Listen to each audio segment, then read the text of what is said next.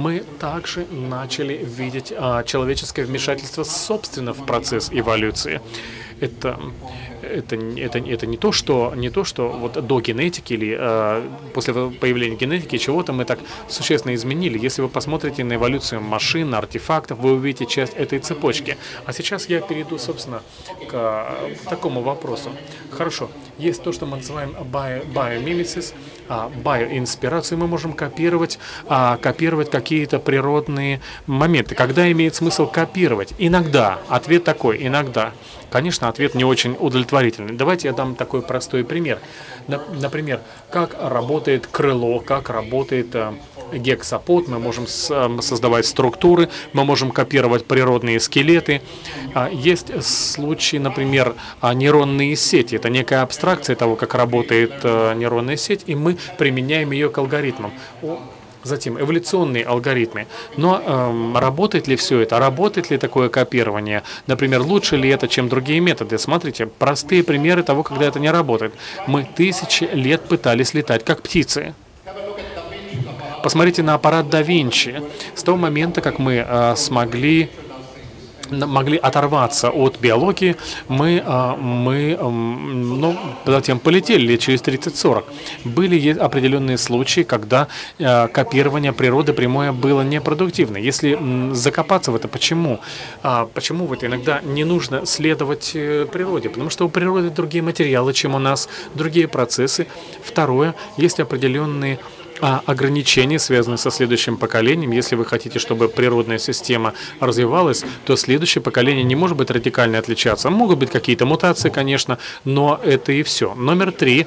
У природы другая палеология, другой, э, другой набор целей. Вот искусственная система, например, самолет, она перевозит пассажиров, но, с, но, но, но, но например, э, птица, она по-другому ищет пищу, поэтому задачи искусственной системы существенно отличаются от задач природной системы, потому что природы всегда нужно вот эту палеологию, талеологию жизни себе нести. И вот почему, наверное, не имеет смысла строго следовать природным структурам. Еще один момент, если это э, эволюционные алгоритмы, да, конечно, это классный алгоритм, когда мы можем проводить параллельный поиск, но когда мы говорим об автоматическом анализе ограничений, но это хуже, чем многие традиционные методы. Еще одна история перед тем, как я закончу эту тему.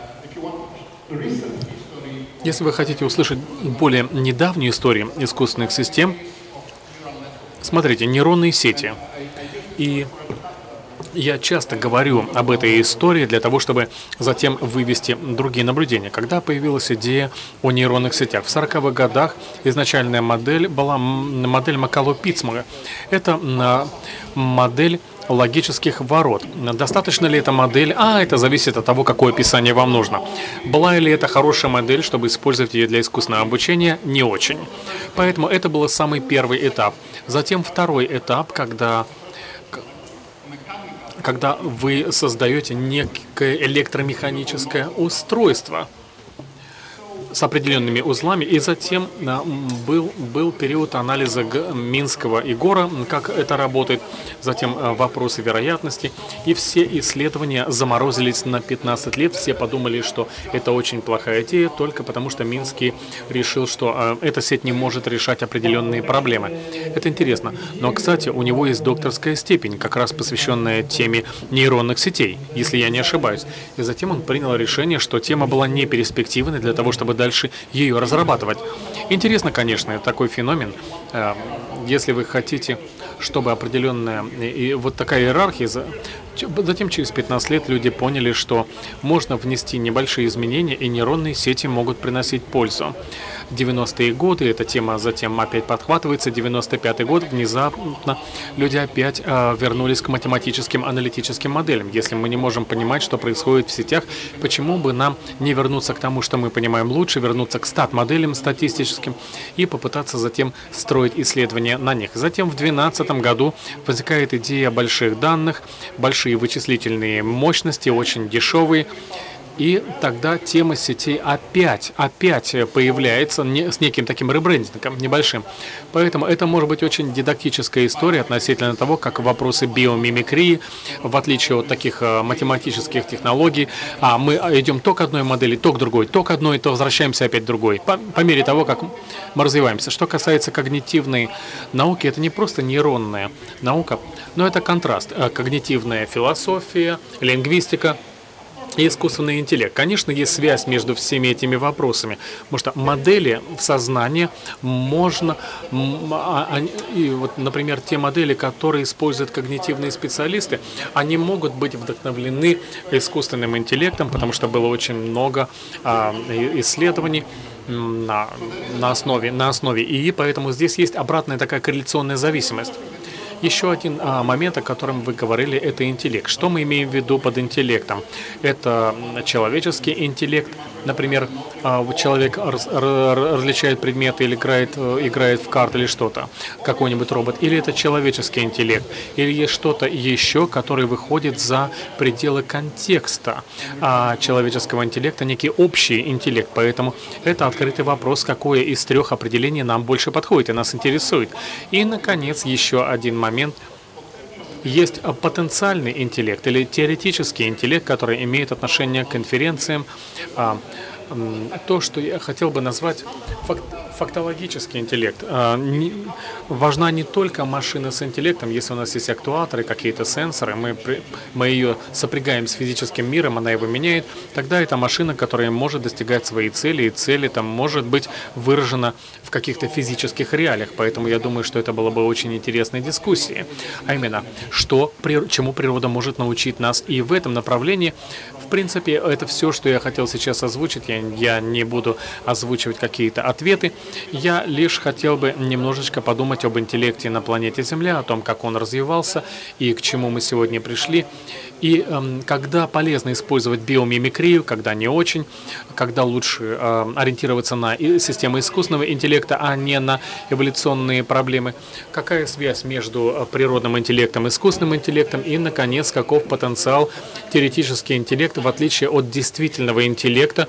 Каким образом а, мы можем менять мир с помощью актуаторов и датчиков и а, этого интеллекта? Спасибо большое.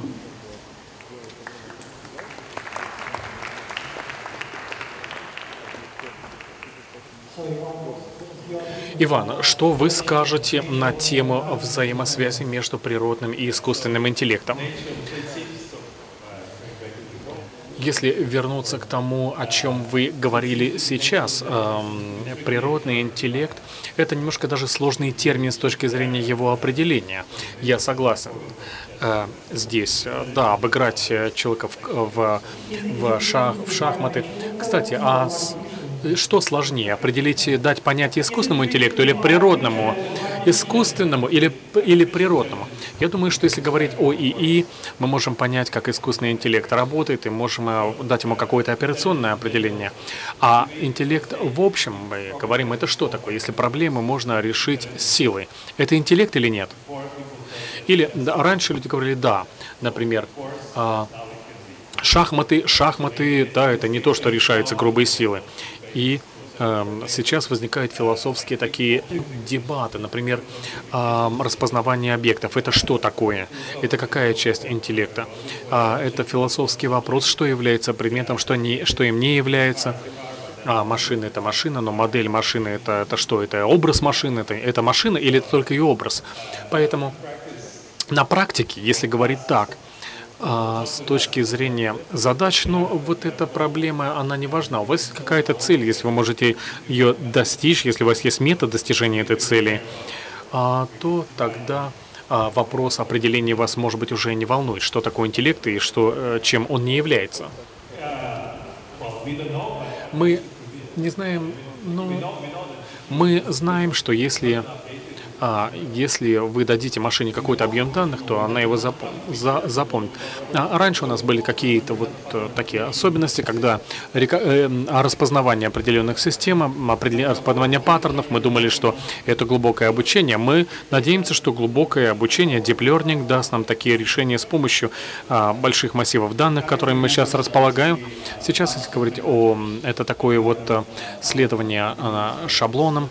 А, в принципе, и разница здесь в том, что все это делается на основе данных. Раньше следование шаблоном было чем-то другим. Сейчас вы определяете проблемы, закладываете данные, и все это работает в вот таком алгоритмическом режиме.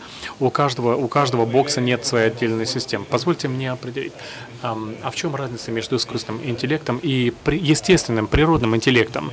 Может быть, э, она состоит как раз в наличии или отсутствии цели, поскольку мы ставим цели для искусственного интеллекта, а, и эти цели как бы человеческие, но у нас нет роботов, которые по сути э, человек. Мы не даем компьютеру те же самые задачи, решения которых ожидаем от э, других людей мы даем компьютеру конкретные задачи, говорим, возьми, например, вот поиск какой-то картинки.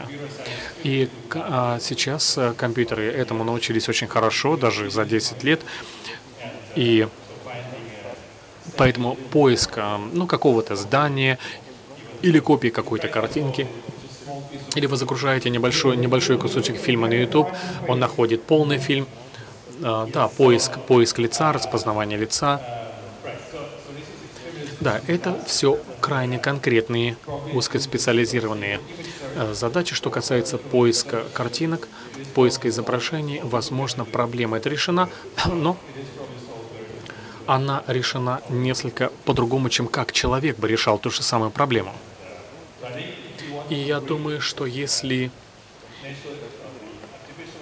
если говорить, если приблизить искусственный интеллект к человеческому интеллекту, то здесь нам необходимо давать компьютеру те задачи, которые были бы больше связаны с человеческими задачами. Но продолжая вашу идею, цепь ваших рассуждений, если вы говорите, что окей, давайте мы будем а, заниматься вот проблемой классификации изображения как проблемой, где изначально у вас есть определенный а, пакет данных, который содержит а, много человеческого экспертного знания, потому что вы промаркировали все вот эти вот а, изображения, и во время обучения а, сеть каким-то образом а, вот это вот человеческое знание выжимает для того, чтобы затем классифицировать картинки. Да, ну вот примерно такое. Если тогда мы будем говорить о более глубоком обучении, вот возникает проблема, и у вас есть экран видео игры, например, и у вас есть только определенные точки. Нет никаких других э, систем наведения, скажем так. Вы не даете прямого фидбэка о том, какие действия хорошие, какие нет обратной связи, и что нужно делать в этой ситуации или в этой. Вы не даете этого машине. Вы, вы просто задаете какой-то определенный скор, какой-то счет, который может, а, а, может быть, ну, отстоять от ваших действий по времени. Поэтому здесь мы не даем никакой человеческой экспертизы, не закладываем ее в, алгоритм. Мы говорим, даем экспертизу только о том, как строить эту систему. Поэтому в этом смысле такая, такое глубокое обучение, модели глубокого обучения, они больше такие универсальные, потому что здесь нужно меньше обратной связи для выполнения задачи. Что вы думаете вообще на эту тему? Конечно, это определенно это более лучший способ обучения искусственной системы, поскольку вы а вы обучаете ее на работу по многим моделям. А невозможно стоять над душой у этой системы бездушной, да? Это система, которая должна работать более-менее в таком самостоятельном режиме. Да, но вы не можете вот такой вот reinforcement или а, ускоренное обучение, глубокое обучение а, применять э, просто бездумно, потому что не каждая проблема вы не сможете проблему таким образом переконфигурировать. Я думаю, что такое обучение а, не сопровождаемое или сопровождаемое, вот есть какой-то сигнал. Если говорить об, об об управляемом обучении, вы даете какой-то слабый сигнал в каком-то направлении. И я думаю, что все вот эти вот а, моменты здесь необходимо принимать их во внимание. И изначально а, они, они могут быть конвергентными. А, возможно, вы а, в не, несопровождаемое обучение вы закладываете другие модели. А, и затем а, система, система сопровождаемого обучения, вы а, работаете по-другому. Я думаю, что это комбинация.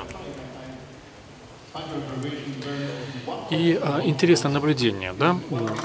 Вопрос. А говоря о человеческом интеллекте, на каких этапах он может работать с с, с машиной. Первое – это создание алгоритма, второе – это некое экспертное знание, которое затем переведено в определенные функции системы. Конечно, когда у вас есть такое вот supervised learning, а, а, обучение супервайзингом, э, это другая система. И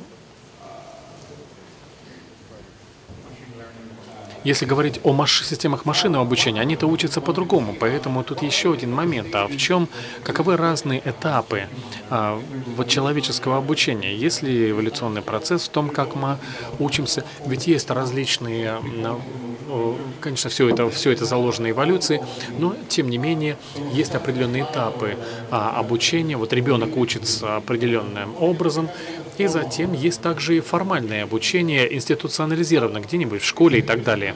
Это интересная такая метафора, чтобы подумать, а как это связано с машинным обучением. И самостоятельное обучение, да, без какой-то образовательной системы. С другой с точки зрения, ограничения искусственного интеллекта, они отличаются от машинного интеллекта. Например, а вопрос переноса, переносимости знания а, через различные установки, она, она легче происходит у роботов, чем у людей, например. Это интересно. А когда есть система видения, которую вы натренировали одного робота, вы можете просто эту сеть перенести легко на другие машины. А по какому-то смысле, поэтому мы думаем о том, что это система изолирования, но это но мультиагентная модель, она лучше работает с машинами. Вот если робот а, понимает какое-то знание, то эта система очень легко дистрибутируется. Да, это некая такая коллективный интеллект, мы можем сказать, да, машинный интеллект. Да, кстати, это очень интересное замечание, и я здесь хотел бы спросить всех, уважаемые друзья и коллеги, что вы думаете?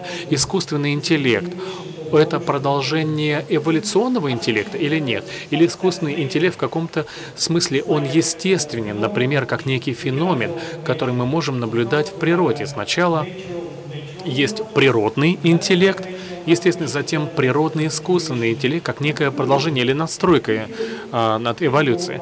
И если ваш ответ на этот вопрос «да», что искусственный интеллект — это естественное продолжение эволюционных процессов, тогда что вы думаете станет следующим шагом? Будут ли у нас какие-то симбиотическое коллективный интеллект, например, э, я не знаю, глобальный мозг, глобальное сознание какое-то, с точки зрения интеллекта людей, а, интегрированное знание человека, интегрированное в какие-то сети или что-то еще. Как вы думаете, увидим ли мы вот это или нет? У меня спонтанный такой комментарий, ответ на ваш вопрос. Мы, если, если это лучше, да, если это эволюционный процесс, да, мы это увидим. А, нужно защищать себя. Если это лучше, чем, на, чем наши знания, нужно защищать себя. Вопрос, а что касается технологий экспонен, экспоненциального роста, насколько мы можем быть уверенными, насколько мы можем вообще контролировать этот процесс или остановить его, если нужно. Вот что произошло три года назад с компьютерным видением, например. А, это прекрасный пример а, того, как мы можем что-то предсказывать и предугадывать. Конечно, конечно, вот э, бум в, в компьютерном видении. Кстати, тут то, что является серьезным минусом, мы даже не очень-то и контролируем. Технология это существует уже 25 лет, правильно, примерно столько. И мы, конечно, были люди, которые продвигали ее, которые верили в ее, иначе ничего бы не произошло. Но но главным триггером было в развитии компьютерного видения от очень много вычислительных мощностей и, и набор данных, и большие данные. А, все это сложилось благодаря большинству факторов, но не то, чтобы мы сильно контролировали это. Что будет дальше, я не знаю. Я этого не так боюсь, потому что я пока еще не видел никакого примера какой-то системы, которая может научиться учиться. Я думаю, что когда система научится учиться, я думаю, тогда вопрос этот станет более актуальным, и нам нужно будет посмотреть на него внимательнее. А до этого, пока это не произошло, я думаю, что комп компьютеры будут расти, данные будут расти, много чего будет происходить э, на основании правил, а, конкретные какие-то алгоритмы, системы, которые будут работать очень хорошо по узким задачам, они станут гораздо более такими софистицированными, но я не думаю, что они научатся учиться и адаптироваться. Я не знаю. То есть я, честно говоря, ответа нет. А вы как проводите различия между знанием, как некое что-то нейтральное, нейтральное состояние? А, позвольте, ну, позвольте мне объяснить это так. Например, у вас есть какая-то система с искусственным интеллектом, а, у которой есть эм, база знаний, более-менее. Серьезно, на вопрос. Даже если эта искусственная система научится учиться, как вы говорите, то что для нас имеет значение, как она будет использовать это знание? Если у нее нет средств, ну, нет способов принятия решения а, или изменения своих целей, это одна ситуация. А если эта система например, может переписывать что-то, какие-то коды, менять свои цели. Тогда это другая система. Как вы думаете, вот эти вещи, они независимы? То есть знания, набор знаний, компетенций и целеполагания? Или они взаимоувязаны друг с другом? Или другими словами, вот у вас может быть какой-то суперинтеллект, но он не может использовать свои силы на какие-либо цели. Например, посмотрите на, на биологические системы. Вы видите, что сенсорные аппараты, концептуальные системы, если их так можно называть, которые есть у животных, они определяются природой окружения. Поэтому тот факт, что у нас есть две категории, например, тигр и кошка, и на уровне восприятия, например, это то же самое. Но это имеет отношение к тому, что нам мы реагируем по-другому на стимулы тигра и стимулирование кошки. А, поэтому есть вот такое вот несоответствие этих категорий. Если вы хотите вот онтологически составить, например, все это определяется, конечно, целью любой системы. И затем другой вопрос, а что происходит с искусственными системами? То есть здесь мы подходим к следующему вопросу. Например, есть э, вот понятие телос или, или цель в греческом языке, и в европейских исследованиях а, эта тема тоже изучает системы, то есть которые могут принимать решения самостоятельно о своей цели, менять свою цель в рамках э, какого-то алгоритма действия? Это хороший вопрос. Насколько? Вот вся вот эта вот, эта вот э, дискуссия, это может быть порочный круг такой. Если вы посмотрите на литературу, кто-то говорит, что ничего-то нет. У меня такое впечатление, что, по крайней мере, большая, значительная часть целей искусственных систем, она не будет определяться самостоятельно. Она будет всегда включать в себя человеческий фактор или компонент ну, в плане выработки и целеполагания. Так. Мне кажется, что есть определенные куски, которых не хватает. А, первое. У нас нет общих алгоритмов обучения. Третье. Мы даже а у нас нет каких-то таких, у нас есть много систем, конкурирующих между собой, и поэтому здесь есть очень много элементов, которые должны сложиться в общую картинку перед тем, как мы сможем задавать себе вопрос, нужно ли бояться таких систем, таких роботов, э, и в каком направлении будет развиваться искусственный интеллект, опять же. Вот, вот есть люди, которые, которые занимаются общими проблемами, решения проблем. Что вы думаете об этих, еще раз, ну вот все вот эти вот а, вопросы общего искусственного интеллекта а, и того, что происходит в этой области. Да, есть много, много предложений, это философский вопрос, это философская дискуссия, нам необходимо ее немножко приземлить и посмотреть на реальность, какие математические модели существуют, довольны мы тем, как они представляют собой сумму знаний, и а, мы, например, понимаем, что есть определенные такие кольца а, в том, как работает даже наш мозг, что является наилучшим алгоритмом а, обучения. А, то есть много других вопросов, поэтому все это а, для меня, с моей точки зрения, Да, есть определенные вот лингвистика, изучение языков, видение. Да, компьютеры сильно продвинулись искусственной системе, но по остальным направлениям не очень. Интересно, что даже если искусственные нейронные сети а, вдохновлены естественными сетями, и каждый нейрон рассматривается как некая модель реального нейрона, но люди все-таки ищут определенную такую пропагацию в этой системе. Это может и не произойти, поэтому а, ключевой ингредиент этой модели, он сам по себе удивительный. Вот эта вот обратная пропагация, она работает по очень сложным системам LSTM, а, системой памяти, и э, тем не менее правила обучения те же самые, поэтому это очень э, классный метод оптимизации работы системы. 80% of connections in, in the brain they are backwards, so I imagine they could be doing. Ну, я думаю, что мы можем что-то делать подобное, да, возможно. Э, да, и, конечно, мы не можем полностью э, смоделировать, как нейроны человеческие работают, но вопрос, насколько много мы можем э, импортировать с этого момента. И сейчас мы понимаем, что это довольно сложная модель, чтобы нам достичь той э, поведения, того поведения, которое мы хотим. Но я думаю, что в принципе мы хотим все это проанализировать, что называется. И если мы смотрим на Макала Питц модель, да, она нам дает определенный взгляд на эти на, на машины, на их создание. Но если мы э, говорим потом по поводу э, продвижения и так далее, у меня такое ощущение, что если мы сейчас начнем э, брать именно то, что у нас есть по поводу э, копирования модели человека, у нас не будет оптимального решения. И потом вопрос ваш по поводу человеческого э, мозга. С одной стороны, у вас есть полная симуляция мозга, потому что э, есть такой проект, который э, есть цель симуляция биофизики на клеточном уровне, вообще полного, полной картины мозга. И цель, чтобы достичь этого через 10 лет.